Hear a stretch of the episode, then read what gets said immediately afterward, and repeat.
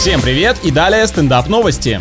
В Южной Корее разрабатывают приложение, через которое можно вызвать автобус в удобную для себя точку. Похоже, профессию таксиста решили окончательно уничтожить. Сначала электронные сервисы, теперь это. Видимо, между айтишниками и бомбилами какая-то война идет. Также в проекте планируют использовать беспилотный транспорт. Правильно, чтобы водителю не приходилось выслушивать крики тех пассажиров, которые уже почти приехали, но вдруг свернули, чтобы подобрать кого-то еще.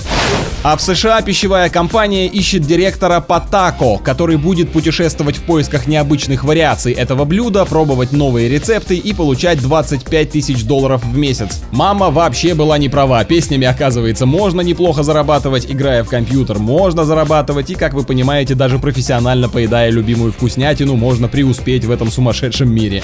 На этом пока все. С вами был Андрей Фролов. Еще больше новостей на energyfm.ru.